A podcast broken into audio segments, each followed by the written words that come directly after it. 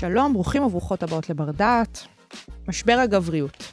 האם מדובר על משבר אמיתי, לפיו חלה הנסיגה בפריבילגיה הגברית על ידי הפמיניסטיות? ואם כן, מה הקשר בין אותו המשבר לבין תרבות ה pickup?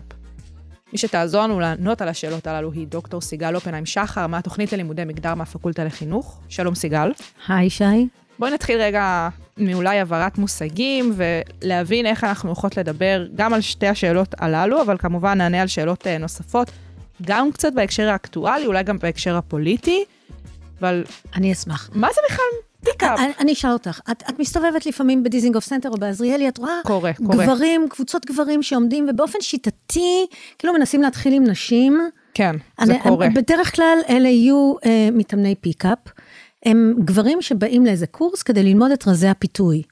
אוקיי. עכשיו, זה, אה, אני, אני אגיד לך אחר כך שעושים עליהם pickup גם כן, אבל אני, זה חברות שונות שקלטו, הן מנצלות את מה שאת אמרת, משבר הגבריות, והן מציעות uh, לגברים קורסים שמלמדים אותם איך לחזר אחרי נשים, uh, וגם אחר כך הם נותנים להם מימוני שטח באחד על אחד, מה שגורם להם להרוויח עוד יותר כסף, לנצל את, ה, את הצורך הנואש הזה.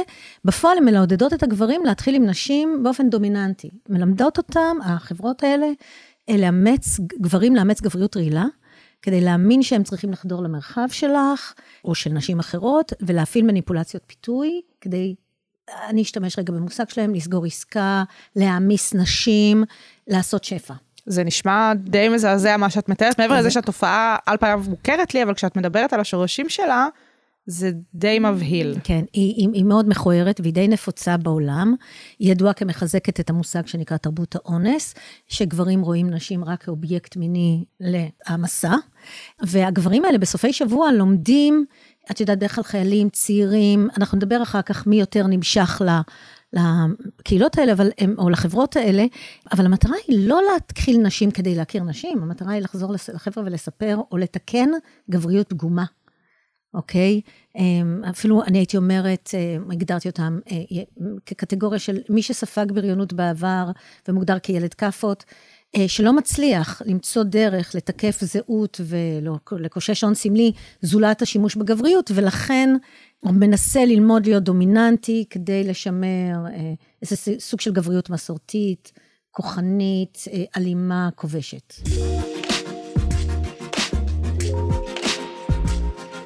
בואי נעשה שנייה את החיבור בין משבר הגבריות לבין הפיקאפ, נרחיב okay. את שני המושגים הללו. מה זה משבר הגבריות? אנחנו כבר יודעים, ריוויין קונל מספרת לנו שכל תרבות למעשה מעצבת את תפיסת הגבריות שלה לפי הצרכים שלה והערכים שלה, ויש אידיאל גבריות שונה, וקבוצות של גבריויות אחרות שמנהלות כל מיני סוגי משא ומתן. זהו, כי לא כל גבריות כן, דומה לרעותה נכון, על פניו. נכון, ובכל זאת, יש כמה עקרונות מאוד דומיננטיים. קודם כל, יש, יש עקרונות של גבריות הגמונית, דומיננטית ברוב התרבויות. יש מקומות שבהם יותר מצ'ואיסטית, יש פחות, אבל היא נוכחת. אבל דבר נורא דומה, דומה, חשוב ומשמעותי, זה שגבריות היא מושג של תהליך היעשות. את יודעת, את צריכה לעשות איזה, את לא יכולה לעשות אותו, אבל גברים אמורים לעשות becoming מתמשך ללהיות גבר, ולדאוג כל הזמן במהלך כל התהליך הזה, אני משווה את זה למין איזה טיפוס בלתי פוסק על הר גבוה, לעבר איזה אידיאל מדומיין או נחשק, זה ששלילת הגבריות היא סנקציה נוראית. אז את כל הזמן, לא את, אתה כל הזמן צריך לדאוג שלא תישלל ממך גבריותך. זו הסכנה, אגב, שמתחילים לעבור לדבר ב, בלשון נקבה, אז את יודעת, את גם מדברת על גברים כבר בלשון נקבה. אנחנו נקבל את כל הלשונות, ברשותכם. אז בכל אופן, אתה, אתה, הגבר הצעיר, הנער, לומד שהוא חייב להיעשות, הוא, הוא עושה, התהליכי חניכה שלו, אינישייטיב, הם תמיד בתוך הקונטקסט או התרבות שמגדירה את האידיאל של איך גבר צריך להיראות, להתנהג. מה צריך לעשות, ויש דברים שהם מאוד דומיננטיים ודומים. דייוויד גילמור, אחד החוקרים היותר ותיקים של גבריות, דיבר תמיד על, על, על הקטע הזה של גבר צריך להגן, לגונן, לפרנס, להזיע. וכמובן להזריע, סליחה, אבל לדאוג לדור ההמשך, כי בלעדיו לא יהיו ילדים כמובן. אז אנחנו משתמשים בשלושה נוזלי גוף טיפיקליים, זה אדם וזרע, כדי להסביר את מהות הגבריות. באיזה אופן משתמשים בזרע, סליחה, על, ה, על זה שאני מרחיבה את המטאפורה כך, ובאיזה אופן הזיעה מקבלת ביטוי, זה כבר משתנה בתקופות השונות, בתפיסות השונות ובתרבויות השונות. אז כרגע הגדרת לנו מאפיינים של גבריות מהבחינה שבאמת המחקר, מהו משבר הגבריות? יש לו איזושהי המשגה, משהו שאנחנו ממש יכולות להגדיר? הטענה, יש, יש לא מעט אנשים שמדברים על זה בכל מיני וריאציות, קימל, קונל, הם, הם, הם כולם חוקרי גבריות ידועים ומוכרים. אני רגע אדבר על, על לינארד וג'ונסון דווקא, שהם סוג של חוקרים, שהם הם, הם מגדירים את זה כאיזושהי... כולם מדברים על זה שזה איזה תגובת נגד לתנועה הפמיניסטית. זאת אומרת, אוקיי, יש פה עכשיו איזה שוויון או דרישה לשוויון, תביעה לשוויון, מה זה אומר? אה, מצד אחד חלה נסיגה בפריבילגיות של גברים, אנחנו כבר לא יכולים אה, לקחת אישה, לבנות לה בית, לעשות איתה סקס מתי שבא לנו. אישה כבר לא תלויה בי כגבר כדי להיות עצמאית, יכולה להצביע, יש לה חשבון בנק, יש לה עבודה, יש לה רכב, יש לה רישיון נהיגה. וואו, מה זה אומר על ה... עליי כמפרנס, מה זה אומר עליי כ, כאחראי, מה זה אומר עליי כמגן. אמ, מה החברה אומרת על זה גם, ו- לא רק במובן האינדיבידואלי. ואל מול הדבר הזה יש תגובות, תגובות שונות של אה, אה, בין רתיעה והתנגדות מאוד מאוד חזקה, ועד הסכמה אה, והליכה לקראת מה שנקרא פרו-פמיניזם, הגברים הפרו-פמיניסטים. אבל עדיין נוכחת אותה תפיסה או הנחה ביחס לגבריות מסורתית ולגבר דומיננטי, ובישראל היא מתחברת מאוד חזק לדמות של הלוחם עשוי ללוחת, המיליטריזם אצלנו עוד חי ופועל, לאט לאט כבר פחות, עובדה ש... שאפילו בבחירות האחרונות, אה, מפלגה של גנרלים לא, לא קיבלה את האחוזים כמו מפלגה של אנשים שאפילו לא היו בצבא. אז, אז משהו משתנה, משהו פה מעיד, יש אלטרנטיביות, אלטרנטיבות. לפעמים משתמשים במושג יהדות כאלטרנטיבה, לפעמים במושג של דמות ההייטקיסט. כ- כאלטרנטיבה, אבל עולות ו- ותופסות את המקום שלהם על הבמה אלטרנטיבות של גבריות אחרת. מה שאנחנו יכולות לזהות מאוד מאוד חזק זה שמי ששייך לקבוצת מיעוט, או לא בטוח בערך שלו, אה, מנסה באופן כוחני אה, להוכיח את הגבריות שלו, אוקיי? אנחנו בספרות, אה, הספרות קוראת לזה גבריריות.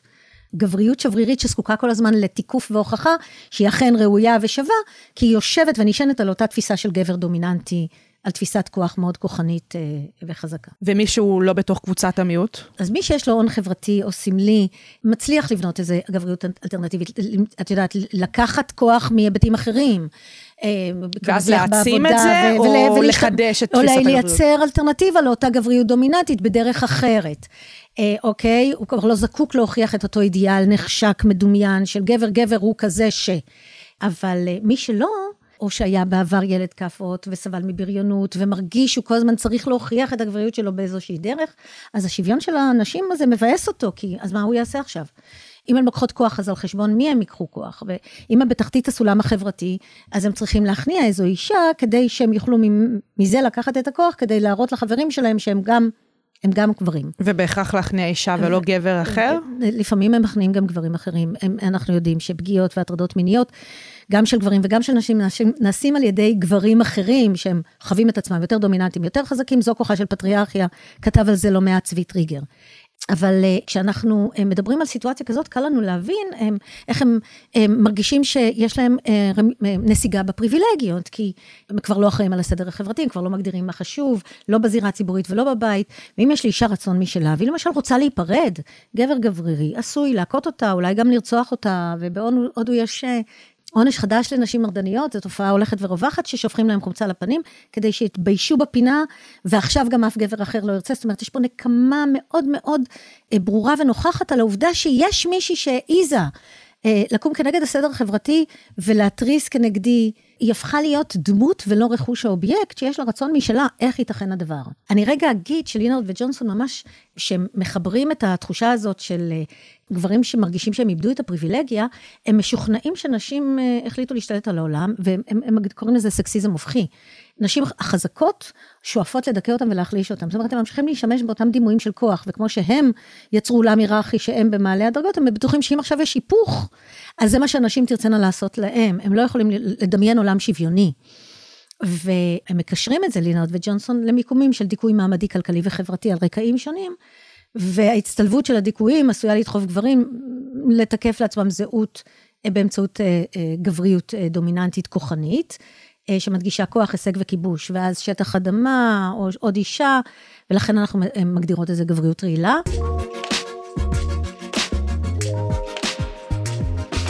יש עוד דרכים להתמודד עם משבר הגבריות? כן, יש. המפגש הזה בין אידיאולוגיה גברית לאידיאולוגיה פמיניסטית יכול אה, להניב קונפליקט עם הפחדה דיכוטומית ובינארית, שמחזקת את הגבריות השמרנית ושיח של אה, זכויות הגבר, והיא יכולה גם לקדם תפיסה של למידה וגבריות תרפויטית, או סולידריות ואמפתיה, אה, מה שאנחנו נקרא גבריות פרו-פמיניסטית. ומה שחשוב זה מה יכול לעזור לייצר את המעבר הזה, מה, מה יכול לעודד את הנטישה לעבר גבריות פחות הגמנית כוחנית. כי ה pickup, או חברות ה pickup, הן משמשות דוגמת קצה לתופעה הגברית הזאת. זאת אומרת... הם... היא מעניקה איזושהי פתרון לאותה בעיה לא, שתיארנו, כן, של ה... גברים שחשים שיש איזשהו משבר גבריות. נכון, וזה לא הקצה קצה, הקצה קצה זה האינסלים. הגברים שרוצחים נשים, כי הם מרגישים שממש, נאמר, הם גברים שהם... באופן מסורתי היו משתמשים בכוחם כך או אחרת עצם היותם גברים, היום הם מרגישים שנשים לא רוצות לבחור בהם כי הם לא אסתטיים להם, כי הם לא נעימים להם, ולכן הם נשארים, מרגישים מודרים לשולי החברה, והם כועסים על הזכות הזאת של נשים לבחור ולהחליט מי מהגברים זכאי לקבל מין ומי לא, ולכן הם, הם יוצאים לרצוח נשים, זאת אומרת באופן שיטתי, ה... זו תופעת קיצון, קיצון, קיצון, אה, שקשורה למונחים נוספים והקשרים נוספים, אבל אה, אני אשאר רגע בעולם של הפיקאפ, ואני אגיד שגם הוא תופעה שנולדה מבריונות של גבריות רעילה, זאת אומרת, זה, זה, זה תולדה שממשיכה לשחזר ולשעתק את עצמה. זאת אומרת, היא מייצרת פגיעות לא רק לנשים, אלא גם לגברים שמרגישים שהם נשבים ב, בעניין הזה או בעיקרון הזה, ומרגישים שהם חייבים אה, להיות גבר-גבר כדי לתקף או לתקן את מעמדם המצולק בעולם הגבריות. כי כזכור לך, הדבר הכי גרוע זה שלילת הסנקציה כגבר. ואם אישה לא רוצה גבר, אז הוא כנראה לא מספיק גבר, זה נורא ואיום בעולם שלהם. עכשיו, אנחנו מדברות כאן על התרבות הזאתי, אבל זה לא במקרה, את ממש חקרת את התופעה. תוכלי לספר לנו איך הגעת למחקר וגם מה גילית בו? כן, אז בכמה מילים, כי יש אה, מאמרים אה, שנכתבו סביב המחקר המתמשך הזה, אבל הגעתי ממש במקרה, סטודנט שלמד אצלי תואר שני בכלל בחוג לסוציולוגיה, ומתברר שהוא ניהל חברה כזאת, מאוד דומיננטית והוא מאוד מוכר, ולאט לאט מתוך תהליך הליווי, באמצעות הכשרה של צוות מנהל קש שהסתיימה, סיימנו את יחסי המרצה סטודנט, הוא התחיל להתפכח, החברה שלו התחילה להבין תהליכים, ולאט לאט פתאום נוצר לי מחקר אתנוגרפי שהלך ו, והתפתח והתקדם בשנתיים שליוויתי. מתוך המחקר למדתי שהחברות האלה מפתות את הגברים הצעירים באמצעות אשליה, שהם יוכלו להיות גברים ראויים, ולאט לאט הבנתי שה... להתחיל עם שפע נשים זה בחינת אמצעי שהמטרה שלו בכלל לא הנשים, אלא לחזק את הגבריות הפגועה או השברירית. ואז חשבנו על סדנה שאולי תתקן את הדבר הזה, את המסרים האלה ואת החוויה הזאת, ותקדם את האפשרות לדבר על אותה פגיעות, חולשה ובושה. נשמע קצת יומרני, אני חייבת אה, להודות. אה, אז, אז אה, קראנו לזה התהליך, והיה ברור לנו שרק הוא יוכל להעביר את זה, כי הם לא ישמעו אישה, בטח לא. זאת אומרת, מאסטר פיקאפ שמתפכח יוכל להעביר את זה טוב יותר. והיו לנו כמה מטרות, שאני תכף אדגיש אותן, אבל מה שאני רוצה לומר זה שהתגובה הייתה שהם התחלקו לשלוש קבוצות, קבוצות של גברים שהתנגדו מאוד לתכנים וחיזקו את אותה גבריות דומיננטית אה, רעילה, מה שנקרא, אה, על פי לינארד וג'ונסון, אה, גבריות שמרנית מאוד. מסורתית, והקבוצה השנייה והשלישית התחילו לנהל משא ומתן יותר שברירי או יותר נעתר עם המסרים, ופתאום הם לא ראו רק אובייקט בנשים, פתאום הבינו איזה תהליך דיכוי, הם מעבירים את עצמם בתהליך טיפוס המייגע הזה, אל הר הגבריות הנחשק הזה, שהם האמינו שהוא היחיד שקיים והיחיד שחשוב, וקרו להם דברים מאוד מעניינים בתהליך הזה. בסופו של דבר, שני שליש מהגברים שמשובים במחקר העידו על היעתרות ועל קבלה של התכנים ברמה כזאת או אחרת, חלקם ניהלו עם זה משא ומתן יותר שברירי, חלקם ניהלו עם זה משא ומתן יותר נעתר, ראו בנשים פחות אובייקט, ראו את עצמם מדוכאים, טפסים על ההר המייגע הזה אל עבר גבריות שהיא אידיאל נחשק ומדומיין, שאין צורך בכלל אולי לעשות את זה מראש, את אותו טיפוס מייגע. וזה מעיד על איזושהי תקווה אה, שקושרת חינוך. היית אומרת שהניתוח הצליח? והחולה מת. סיגל, מה היה בתהליך? בואי תנסי רגע לתאר לנו כדי שנבין מה אותם משתתפים עברו. המטרה הייתה להנהיג גברים מהפיקאפ, מתוך מחשבה שזו הדרך לקדם גבריות. זאת אומרת, להבין שיש יותר מדפוס אחד של גבר ראוי. אמ, לקדם הבנה לגבי מערכת יחסים הדדית ומכבדת. להיות במצב של לרצות ליצור קשר אינטימי, הדדי ומיטיב. וגם להבין שדומיננטיות היא לא בהכרח אה, תכונה גברית, בטח לא באופן שבו הם נתנו לה ביטוי. אה, להשתחרר מהצורך לעבוד את הדימוי הזה של הגבר-גבר, אה, שהתקשורת ומסרים אחרים שותלים במוחנו כל הזמן.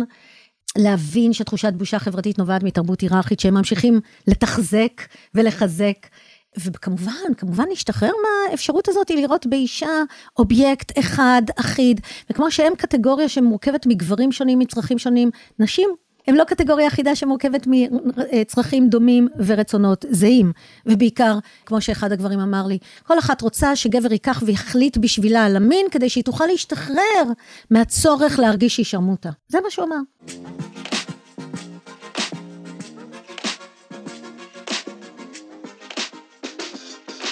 סיגל, אז תיארנו את הסיפור הזה של הגבריות אה, ומשבר הגבריות, וכמובן תרבות הפיקאפ והתהליך שאת אה, חקרת במסגרת המחקר שלך, ובאמת התהליך שעברו אותם גברים שהשתתפו במחקר, אותם חברי קבוצת הפיקאפ.